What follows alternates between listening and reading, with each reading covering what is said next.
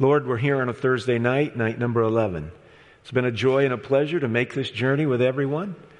I pray, Lord, send your Spirit tonight to bless all of us. I'm a prompter for study. I pray, Lord, may your conviction be in your word. May it be in this hour. And I'm asking now, Lord, when it's all said and done, that we would love you more and be the more prepared to challenge those who have mismanaged their ambassadorship and represented you wrongly to the world with doctrines that, that destroy hope and confidence. So bless us now tonight, Lord, as we look at the eternal gospel. Set a watch before my lips, a guard before the door of my mouth, and I pray also for a holy boldness. In Jesus' name, amen. All right, let's make the journey, the eternal gospel. Jesus, uh, I want to put this in on the front side. The other night I had a presentation on the, the gospel trumpets.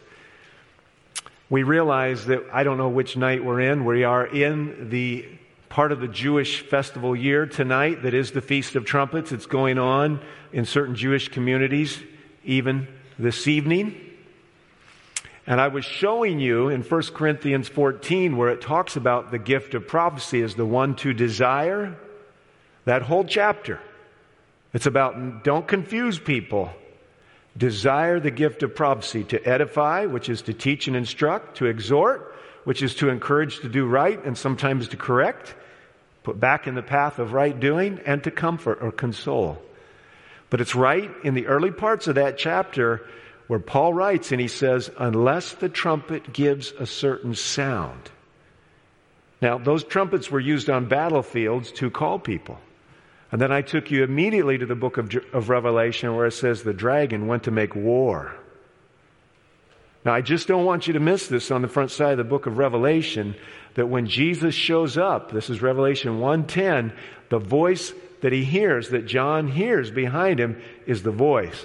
This is a trumpet. This is a prophetic voice. It will be clear and distinct. The book is a revelation of Christ, the ultimate and preeminent prophet of his own people. All right. I want to talk to you tonight about what you're learning. Tonight, I'm going to emphasize something that for some is going to be very new. Most of you are here because at one point in time, you moved from a position of unbelief to belief.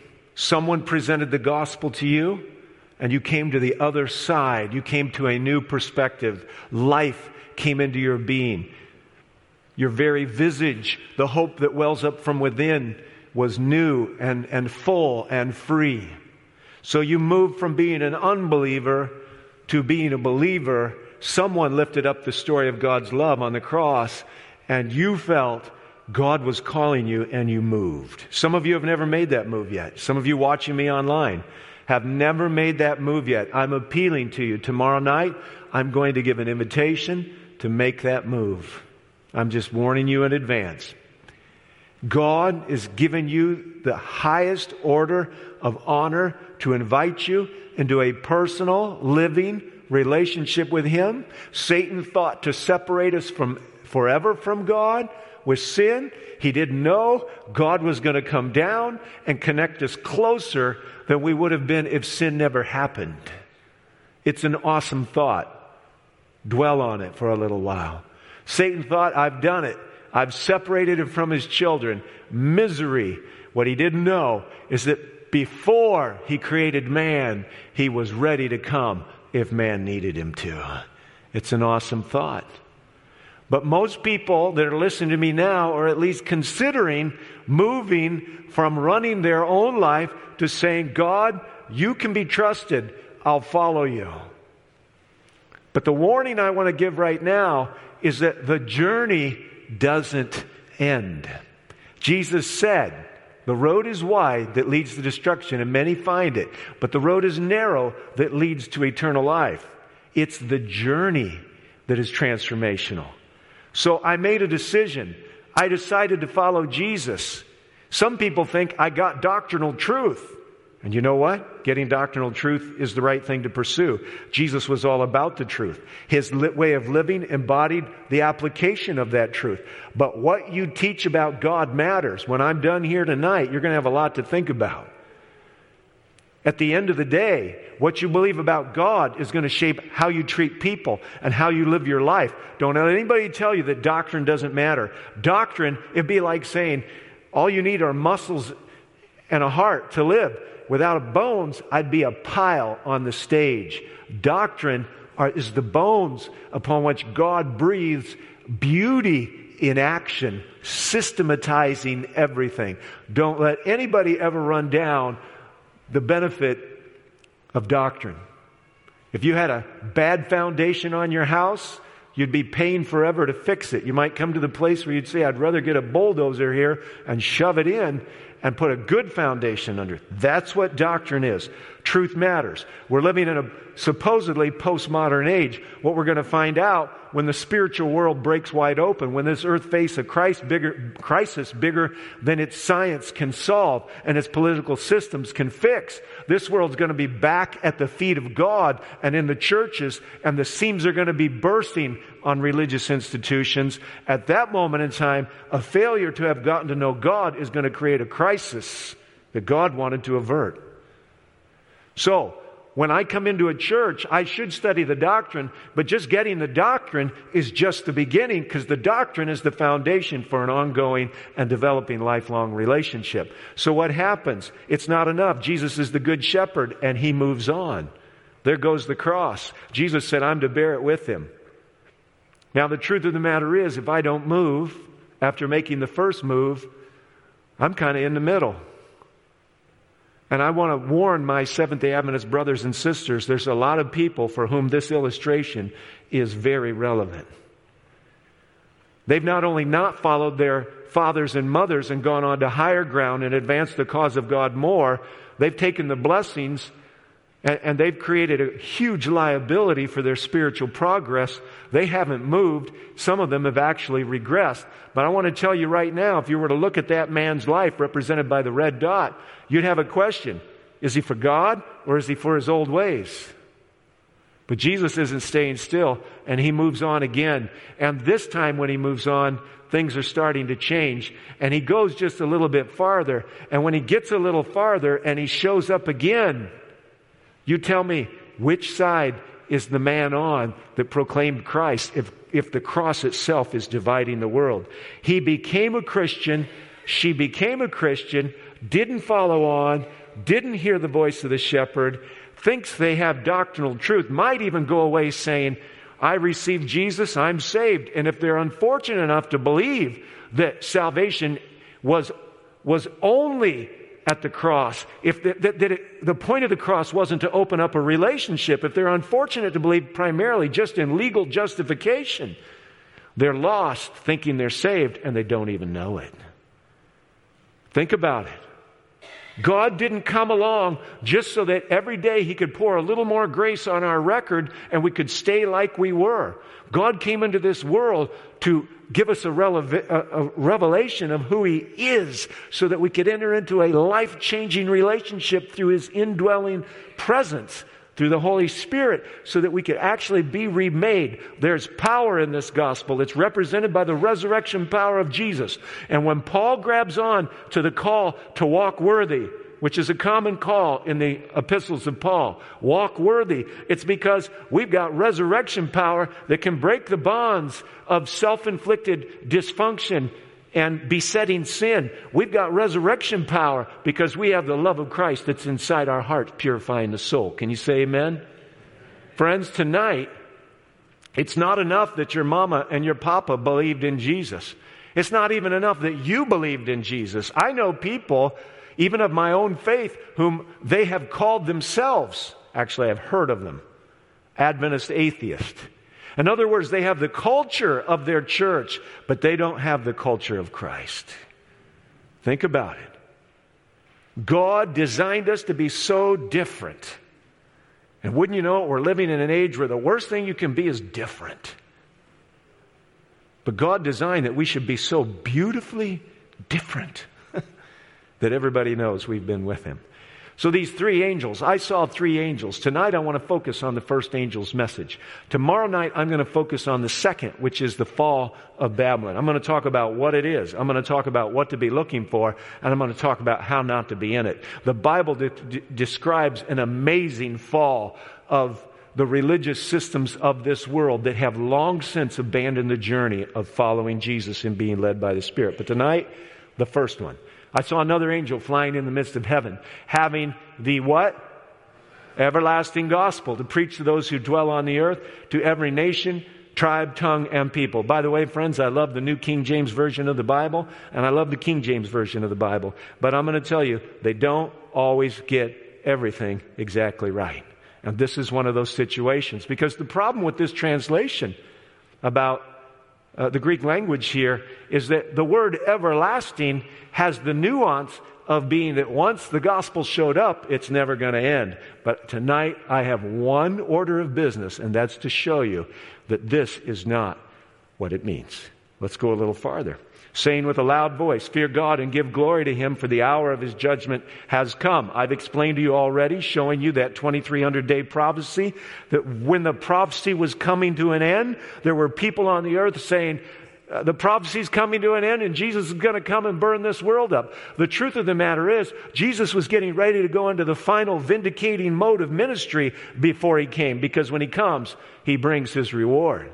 But the hour of judgment's come, and worship Him, this is the big deal of the book of Revelation, who made heaven and earth and sea and the springs of water. Now, just a little commentary. The Geneva Study Bible says this angel is a type or a figure of the good and faithful servants of God, whom God raised up to the proclaiming of the gospel of Christ. That's right in the message, everlasting gospel, both by preaching and by writing. I just want to make something clear. God has always worked through people, and the word for angel means messenger. The imperativeness, the importance, the loudness and the distinctness are all represented by these angels flying in the midst of heaven, but the messengers are always men, women, and children. Bengel says the same thing. Under the name of angels, the preachers of the heavenly doctrine come in Revelation fourteen, six, and seven. So let's identify some key things out of this first angel. Number one, it is a messenger with a very important message. And I'm going to challenge all my Seventh-day Adventist brothers and sisters right now. If you've been a Seventh-day Adventist all your life, most of us are not acting like it's a very important message. Now, I'm going to tell you something. I want to affirm you. Every single one of you that are here tonight are at least saying, this message needs to be heard. Every single person tuning in is here because there's a group of people that have said this message ought to get out. And by the way, tomorrow evening we are taking up one more offering, and anybody that wants to say with their pocketbook it's an urgent message and it ought to get out, we're going to give you one more chance, no strong arming, but an invitation to God's people to say this message needs to be heard. It's an urgent message. Number two, it is someone that understands and teaches the eternal gospel. That is the focus of my study tonight. If you don't understand and teach the eternal gospel, this message can't come from you. And it's not coming from your people group or your religious group.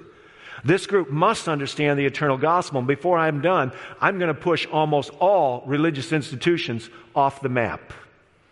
And I'm not doing it for spite, and I'm not doing it because I want to. I'm just going to do it because there is a colossal amount of ignorance out there in regards to what this is and how doctrine, much doctrine of much of the Christian world cannot give this message. It's global in its mandate. Every nation, kindred, tribe, tongue, and people. Everybody ought to know who Jesus is. Amen? It's human messengers. We've gone over that, so it's up to us to get on with the message. But they understand and teach Bible prophecy. Pastor, how'd you get that out of there? Because it's very clear. It says, the hour of judgment has come. Clearly, that is the end of the twenty-three hundred days. And those that are preaching this message are students of Bible prophecy. And they understand that not only was the first coming of Jesus prophesied, but a wake-up call before the second one. And it focuses on knowing God. This is the great privilege. It's the Creator God it focuses on, because this group still believes that He made everything. And I want to tell you that pushes a whole bunch of other churches right off the map, because there are plenty of American denominations that don't even believe the Bible is an inspired book, and lots believe that the story of Genesis chapter one and two could be eons, could have been just made up to prop up the Jews, give them special significance, come up with a storyline for how sin entered the world.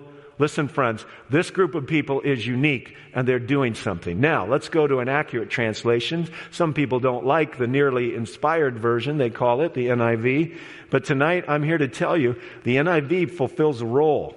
And that role is, is it the dynamic translation of the Bible. And it tries to capture the intended meaning. It is a translation, but it It tries to get the essence of what's being said, as opposed to a wooden literalism of exactly every word. But I'm not living and dying on one translation here. It does not call it the everlasting gospel. It calls it the eternal gospel. Friends, tell yourself there's a reason, and ask yourself what the reason is. Why does it say eternal here instead of everlasting? Think about it. It says eternal in another one, the New American Standard Bible, having an eternal gospel to preach. Let's go a little farther. An eternal gospel, Contemporary English Version. An eternal gospel. As a matter of fact, if you want to go back and look at the, if you want to get your computer commentaries out and look, you're going to see far and away most translations are going to call this eternal. There's a reason why. Because eternal captures a better essence of what the gospel is. It not only goes forward, but it goes as far backwards as eternity. And I'm going to show you when we're all done here tonight, that makes a big difference. Let's go back here. There are a lot of people who believe that the Old Testament is one story about God and the New Testament is another.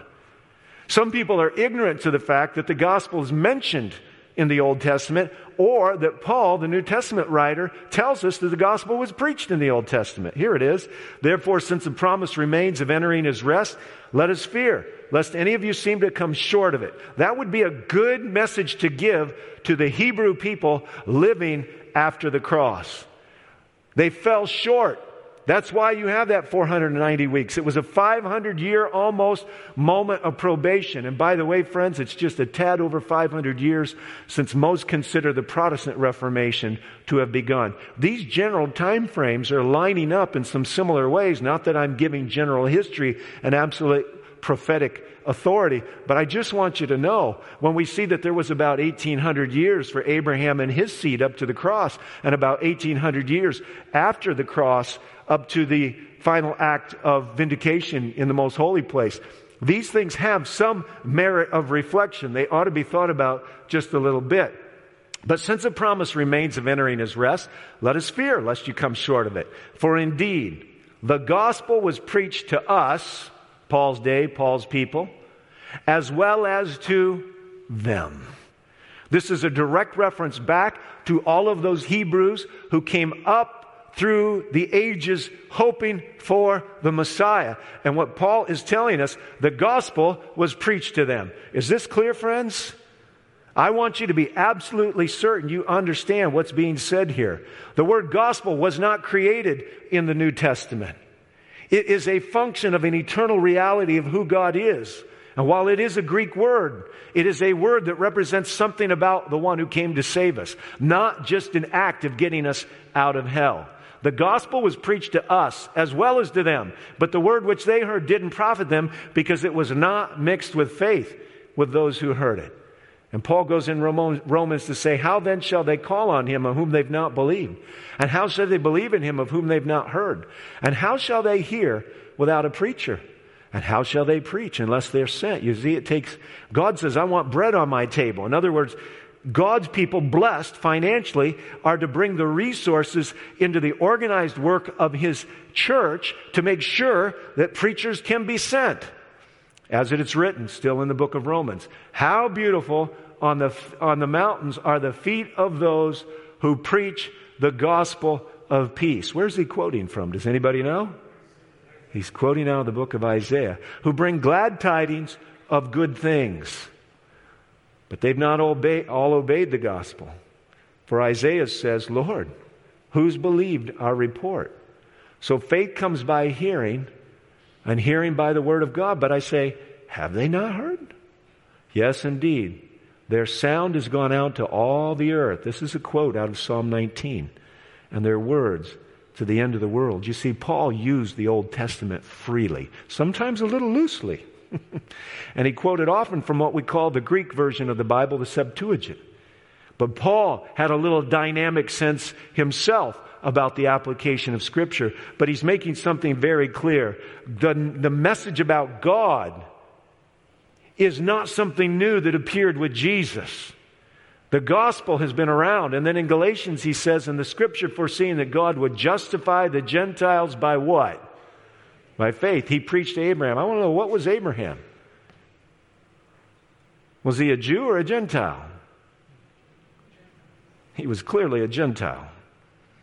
But I want to tell you something. When he entered into a relationship with Jesus, and a few generations later, when he had a son named Jacob, who became called Israel, we see the origination of the Jewish communion and community. Abraham himself was a Gentile who heard the call of grace, received by faith the words in confidence of what God said he could do, and believed that in him, that is in Abraham and Sarah, through their lineage, there would come a blessing to all the world. That person was Jesus Christ. So then you who are of faith are blessed with believing Abraham. Now, Jesus wanted everybody to understand that he himself had come to fulfill this. And he says, it says in Luke four, so he came to Nazareth where he had been brought up. And as his custom was, he went into the synagogue on the Sabbath day and he stood up to read.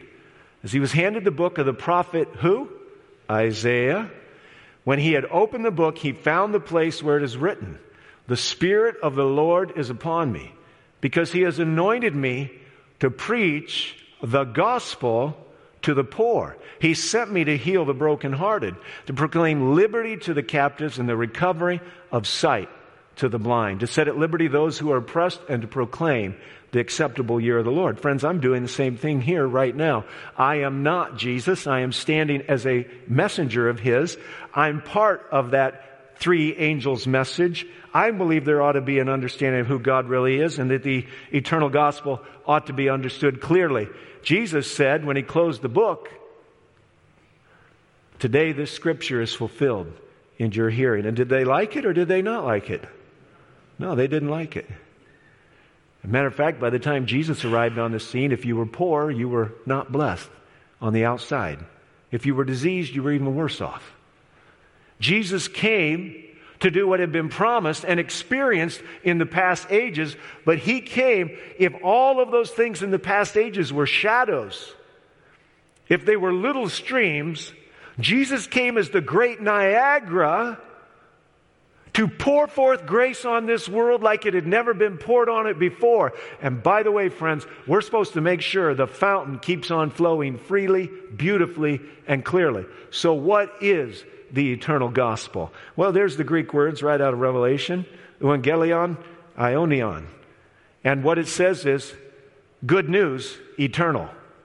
It's existing through the eternal ages. I want you to think about the good news goes backwards and it goes forwards. It matters. No doubt gospel is used in its constant New Testament sense, and the gospel is called everlasting as declaring the eternal truth of God. I'm going to bring in a few commentaries here because its great truths have always existed. Do you believe this? Yes or no? All right? Because it will forever remain unchanged. Yes or no? And because its effects will be everlasting. But let's go just a little bit farther. Malachi, prophet of God, writing towards, definitely he is the last recorded prophet in the Old Testament history. He says, I am the Lord, I change what? Not. Therefore, ye sons of Jacob are not consumed. And Paul will pick this up in Hebrews and say, Jesus Christ the same yesterday, today, and forever. There is certainly a coordinated message here. No wonder it's guided by the Holy Spirit. But I want you to understand something. The gospel existed before there was sin. The gospel was proclaimed in the Garden of Eden. The gospel was proclaimed in the symbolism of the Old Testament sanctuary. The gospel was proclaimed in its most glorious moment through the life of Jesus Christ. The gospel is to continue to be acclaimed throughout eternity. And I'm here to tell you, when the ransomed of the earth are redeemed, the Bible says we'll still get together and talk about the gospel every Sabbath. Can you say amen? Why? Because the gospel, the good news, is not an act of God. The gospel is God Himself. The Bible tells us that before He made man, He was prepared to save man, giving him free choice, knowing there was a civil war. God understood this could cost an awful lot, but love is worth it. All who dwell on the earth will worship Him, whose names have not been written in the book of life. And that's all important for somebody to stop and think about. Whether your name's written in the book of life or not, there's going to be a moment when you confess that Christ is Lord and God is King and the world is His. The Bible tells us that we've been bought with a price. We ought to glorify God. But the Bible also tells us that God knit us together in, the, in, in our mother's wombs. Listen, I had one of you tell me, I don't know if you're here tonight, but I had the most beautiful thought. You share with me some of the most beautiful thoughts. Listen to this. I had a knitter listening the other night, or the other day, and somebody talked about Psalm one thirty-nine, and this knitter found me. Might even have been me. I know, and but I don't think it was. And she said this to me. She said, you know, you need to know something about knitters. I was knit together in my mother's womb. She said, knitters touch every stitch. You think about that.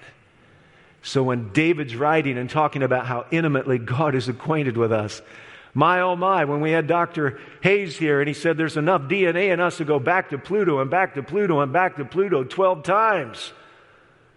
This God we serve is amazing beyond understanding, and there's a witness and a testimony in the biological and the chemical and the physical world to where this world's going to be without excuse. This complexity is going to be beyond any form of chance, and any honest man or woman in the sciences is going to be able to hear that His voice has gone out to all the world and His line unto the ends of it. Indeed, the good news has existed. Four things I want you to think about. If God is the good news, then the offer that was made to man was made to Lucifer before he became Satan. I want you to think about this. I don't know that Jesus would have had to die. I don't understand what the ramifications would have been. But the God who showed up in the garden is the same God who showed up on the cross. And when He appealed to Lucifer to change, when He appealed to Lucifer to repent, because Lucifer had already gone a long ways, the God who offered to save us made the same offer, absolutely, indisputably, logically coherent and consistent. That same God gave Lucifer a chance to start over. I want you to think about it. We're living in the midst of the biggest battle that's ever been fought. All the energies of heaven have been poured into saving us. There are angels in this room tonight. There are evil angels that want to be here distracting us. But I'm here to tell you, if God is the eternal gospel Himself, it's not just that He did something. That doing was just an act of who He is. If He's the one that said, out of the abundance of the heart, the mouth speaketh, it's because He knew that the actions issue forth from the inner man as well. God's not content with an outward obedience. God's looking for an obedience that's prompted. That's why when He was done with Saul, oh, He loved Saul. He told Samuel, quit crying. Oh, Samuel was disappointed. I don't know how much prophetic pride was on the line that he had picked a bad one. Oh, he was human. I'm not saying Samuel did think about it, but it wouldn't surprise me if he thought about it. And God had to tell him, would you quit crying over him? I've rejected him now. He's gone past the point of being willing to submit to me. I've got another man. And you're not going to recognize him at first, but I've looked at what's inside him. He didn't say, I looked at him and saw he's a giant killer. He said, I looked at what's inside him. I've been shaping him, and He's been letting me put my divine hand on his life, and he's he gets the low post and he gets left out, but He's not bitter and rude about him. And I've chosen a man after my own heart. The offer that was made to Adam and Eve and the offer that was made to you and me on the cross was made to Lucifer. Second point. Some people look at the Old Testament and the New Testament, and the model they ought to have is Doctor Jekyll and Mister Hyde. People say the Old Testament was law, the New Testament was grace. If that's the case, then why did Paul choose Abraham as his A one model about what righteousness by faith looks like? I want you to think about this. The Old Testament is not law. The New Covenant did not bring grace as a new commodity. When David sinned, he prayed that God would put a new and right spirit in him.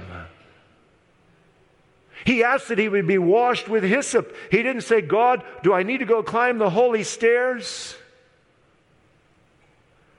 Grace is not a commodity of the New Testament. Grace is a commodity of the entire Old Testament. When God showed up in the garden and the people he came to save ran away from him, he could have said, ah, enough with them. But God loves too much because he's love. And when he showed up in the garden, he said, listen, I never intended this for you, but work's going to be hard and you're going to sweat. And I never intended this for you, but babies are going to bring pain before they bring joy. And I, I never intended this for you either, but someday I'm going to step on your head because you can't ruin everything for everybody. That was grace. I want to tell you, when Noah preached for one hundred twenty years, that was grace. When Abraham and his son Isaac were on Mount Moriah, and he had made that three-day journey, and, he, and his son says to him, Dad, we've got it all, but we don't have the sacrifice. And his father says, it's okay, son. God has the sacrifice. He'll provide it. When they get up to the top of the mountain, and he raises his hand to take his son's life, and God says, not so fast. That's grace. I want to tell you, there are times when judgment on the wicked that have no interest but perverting, corrupting, and destroying, and there's some pretty cataclysmic judgment, that's sometimes grace too. If I told you there was a, a group of serial murderers on their way into this church, but there were some policemen out there that were going to have to do business with them, you wouldn't be saying, oh, please, please, please, don't use your guns. The Old Testament is not Doctor Jekyll. And the New Testament is not Mister Hyde, or however the literature goes. I'm not even that familiar with it.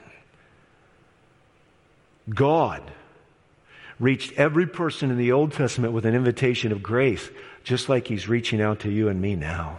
Amen. And if you don't understand that, pray God that he'll give you eyes to see. There was nobody good enough in the Old Testament to earn salvation. It has always only ever been an act of grace, not of works, lest any man should boast. And that comes directly out of the same book of Galatians in which Abraham is an example. The Bible says Abraham believed, and that's how it all got underway. God's law is eternal and changeless.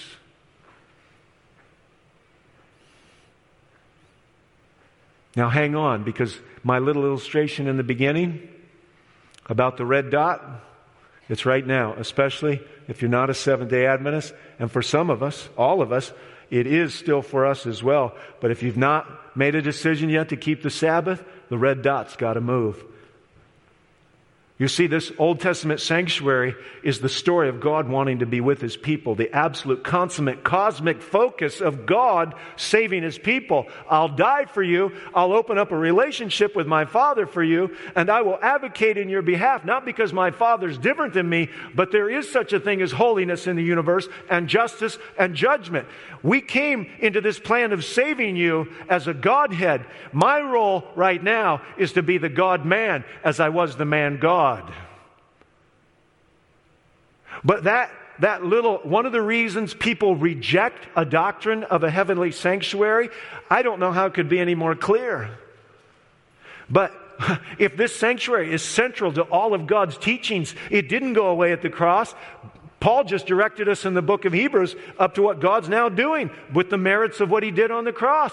It's, it's dynamic power to create real change and glory for God. But I'm here to tell you, One of the reasons people reject that sanctuary doctrine, because if you hang on to it, you end up in the most holy place. And in the most holy place is the Ark of the Covenant. And in the Ark of the Covenant is the law of God. And of all the commandments that relate to relationship, which is what Jesus died to restore, is living to restore, and is looking to reinstate it in an eternal way, is the fourth commandment that says, remember the Sabbath day to keep it holy.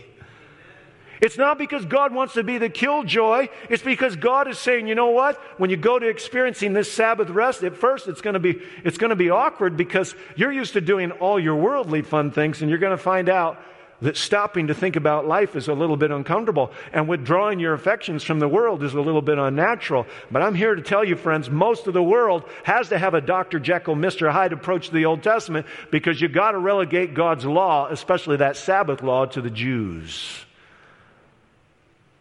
But I'm here to tell you that law, the only part of the Bible written with God's finger, is a, well, let's see if I have this slide up. There's eight commandments that tell us how not to ruin the relationships. And there's two commandments in the middle. Honor your father and mother, that family unit in, in the garden. And keep your relationship with me alive. That was in the garden too. And the other eight that are around it, they're in the negative. It's a shell. Don't do this, you'll ruin it. Don't do that, you'll ruin it. And I want to tell you, what child could be happier than to grow up in a home where mommy and daddy love each other and they love God? It's amazing. You see, if God himself is the eternal gospel, then there is no Doctor Jekyll and Mister Hyde.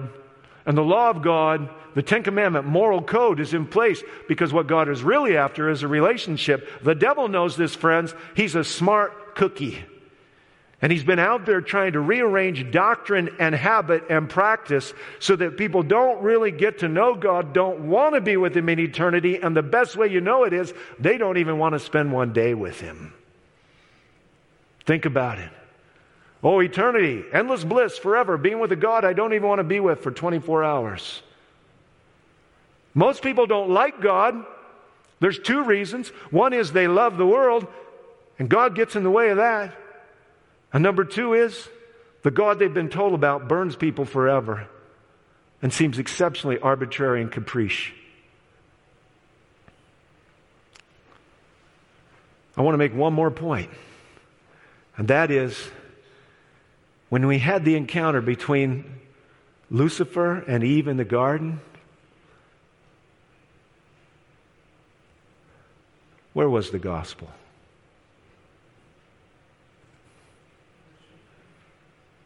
And how was it manifested? Let me just ask you this question. Would we all be celebrating a bit more good news if she never would have taken the fruit and eaten? Wasn't God's directive, don't eat the fruit, a gospel message? And how about every other prophet that's followed since then that says, in the name of holiness and hopefulness, don't do that, it's going to ruin you. The gospel was in the garden. God said, don't eat the fruit. It was a glorious good news warning, which was ignored. And God could have said, that's it. But instead he said, I'm, I'm on my way. Think about it. All right, heaven, hold the fort. I'm on my way. They need me down there. They're cold and afraid. They don't know what to do. And he came looking for them. At the heart of every false gospel or false teaching is a war. Oh, sorry for the typo. On the character and the law of God. Tonight, friends, I want you to understand something. The gospel is an act, because the gospel is God. And he stepped in to do what only a God of love could and would do. The eternal gospel is the unchanging love of God revealed in a perfect law, dedicated to protecting the liberty of the universe. After sin, it was manifested in promise and prophecy of a coming deliverer. He did come. But the great mystery of salvation is that through his own self-sacrifice, paying the price for our sins, he would remake our hearts restoring a love for the law of liberty. Now, I'm going to end on these slides, and they all come out of the Old Testament. Surprise, surprise. I'll give you a new heart and a new spirit.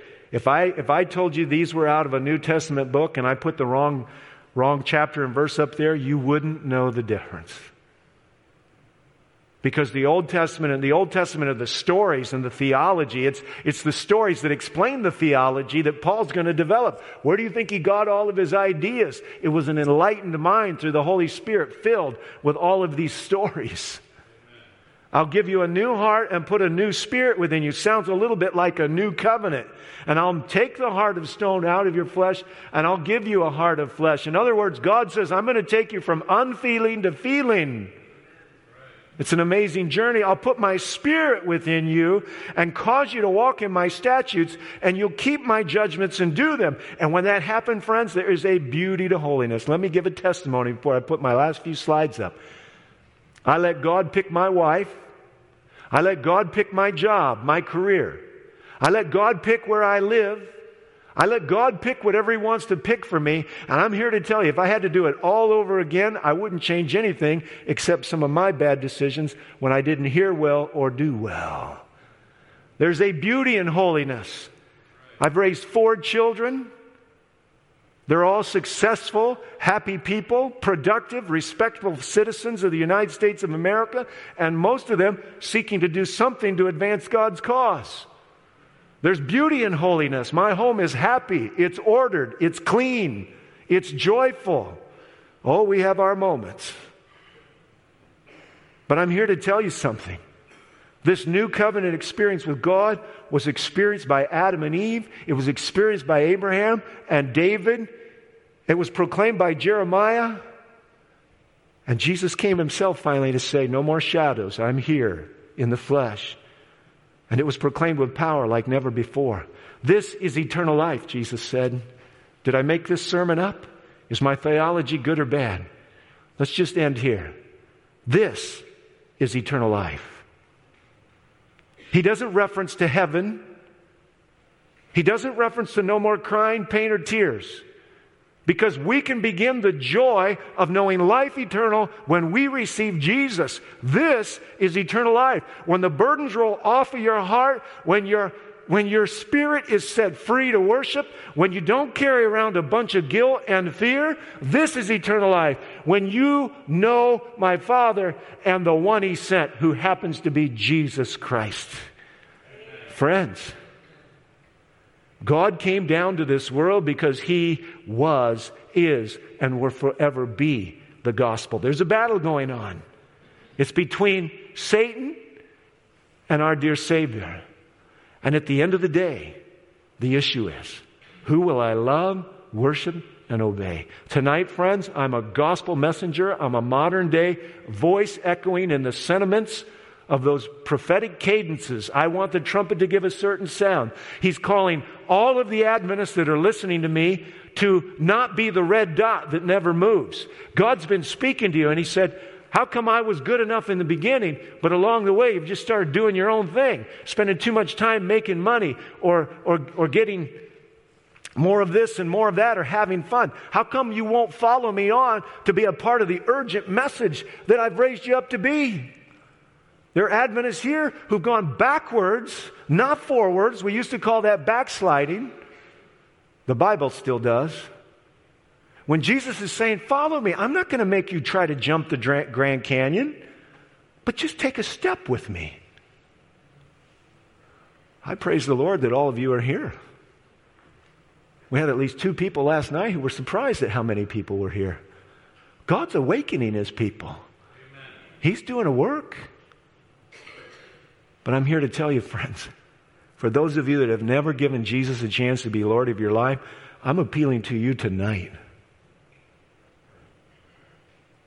The highest order of joy in the universe is to be at peace with God in the midst of a troubled world. My life's not been without plenty of trouble. My job puts me in contact with hundreds and dozens of people. That all by itself is a formula for trouble. You can laugh. Sometimes I create the trouble.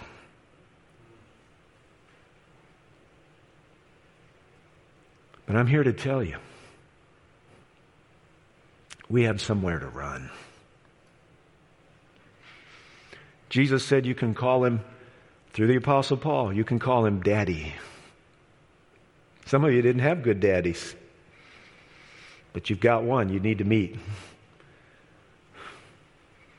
I'm appealing to you tonight. If you've heard these messages before, you haven't heard this one before, you've heard ones like it. But I'm just appealing you, keep going. There are so many Adventists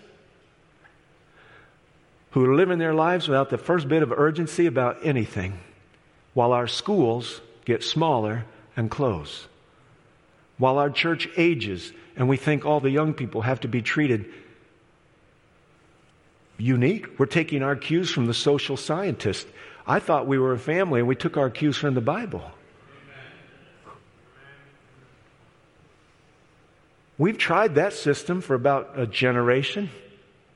Maybe it's time to go back to loving people and telling them the truth as it is in Jesus.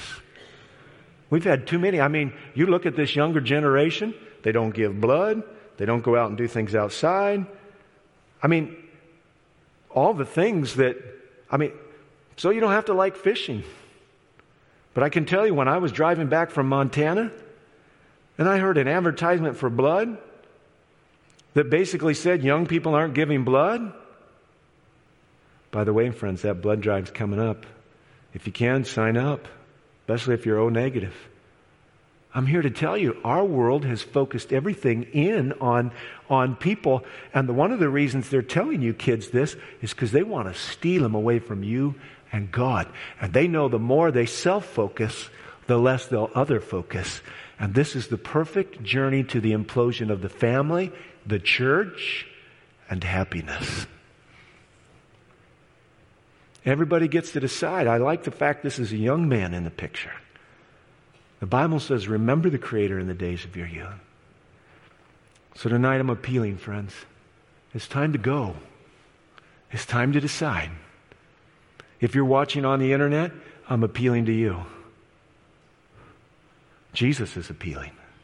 If you're listening to me in this auditorium, I'm appealing to you. Let's follow God all the way home, all the way to the high places. And let's take the joy. I'll tell you what, if I was in the boat like those disciples were, and the storm came down, and I was a fisherman, and I'd lived my life on the sea, and I was afraid, Jesus came walking. They were complaining that everybody that ate the bread and the fish, and he fed those thousands, they were complaining. They wanted to make him king, and he wouldn't let them. What's Jesus' problem? Jesus says, no, get in the boat and start to the other side. He goes up on a mountain and he starts to pray for them. A storm comes because they're sitting in the boat complaining about Jesus. And when you make problems for yourself that don't need to exist, God sometimes sends problems to put sense back in you. And Jesus comes down off the mountain and starts walking on the water, and he gets close enough to them and they say, it's a ghost. Only they don't say it like that. I won't scream into the microphone. And what does Jesus do? Does he let them squirm in their fear for a little bit? That's probably what I would have done. He says, be of good cheer, it's me. Oh man, life just got better. And I want to tell you, Peter says, well, if it's you, let me walk on the water like you. And Jesus says, come. Oh, I'm pretty something here, aren't I? Look, guys, turns back, a big wave rolls in. He can't see Jesus. He's going to the bottom. And Jesus, Jesus doesn't run that fast, but he is God. He never used his God power for himself, but from wherever Jesus was on the water to where Peter was, Jesus was there and his hand was down. He had him. Listen, friends, it's for you and me too. He's got you. And how about that night he stood up in the boat after being so tired? And he raised his hands and he said, peace, be still. And every element in that part of Palestine obeyed his voice. This is a living God. He's alive today. He's alive for you. He's alive for you on the internet. He's real. I know it. Is there anybody else here that knows it? Amen. Let's pray. Lord, I've asked people to make a decision, Lord. I know this is my calling, and I know this is your moment. I'm praying for every person watching on the internet. I'm praying, Lord, that the voice of the Holy Spirit, which is the function of the spirit of prophecy, that the secrets of their heart would be revealed and they would know the voice of conviction, a conviction that leads to a holy liberation and freedom and joy. I pray, give them that freedom, Lord. May they go on to know you're real. I'm praying for every boy and girl and man and woman who's in this auditorium tonight. I'm praying, Lord, give them that freedom to take the next step. If they've stopped the journey, they came here tonight, which was at your prompting, and I don't know what you're prompting to do beyond that, but I pray give us back our urgency, and for those who have not made a decision for you tonight, Lord, I'm praying, give them the freedom between you and them to say, Lord, I'll follow you. Thank you, Lord, that someone gave me the invitation. Thank you for that church school and that church school teacher. Thank you for that grandma who prayed for me and that mother who put me in that school and that father who paid the bills.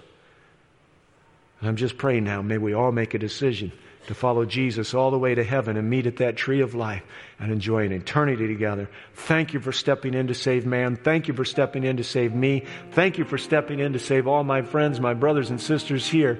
And may we do what we can to make sure everybody else gets the invitation too. I'm praying this tonight in Jesus' name. Amen. This media was brought to you by Audioverse, a website dedicated to spreading God's Word through free sermon audio and much more.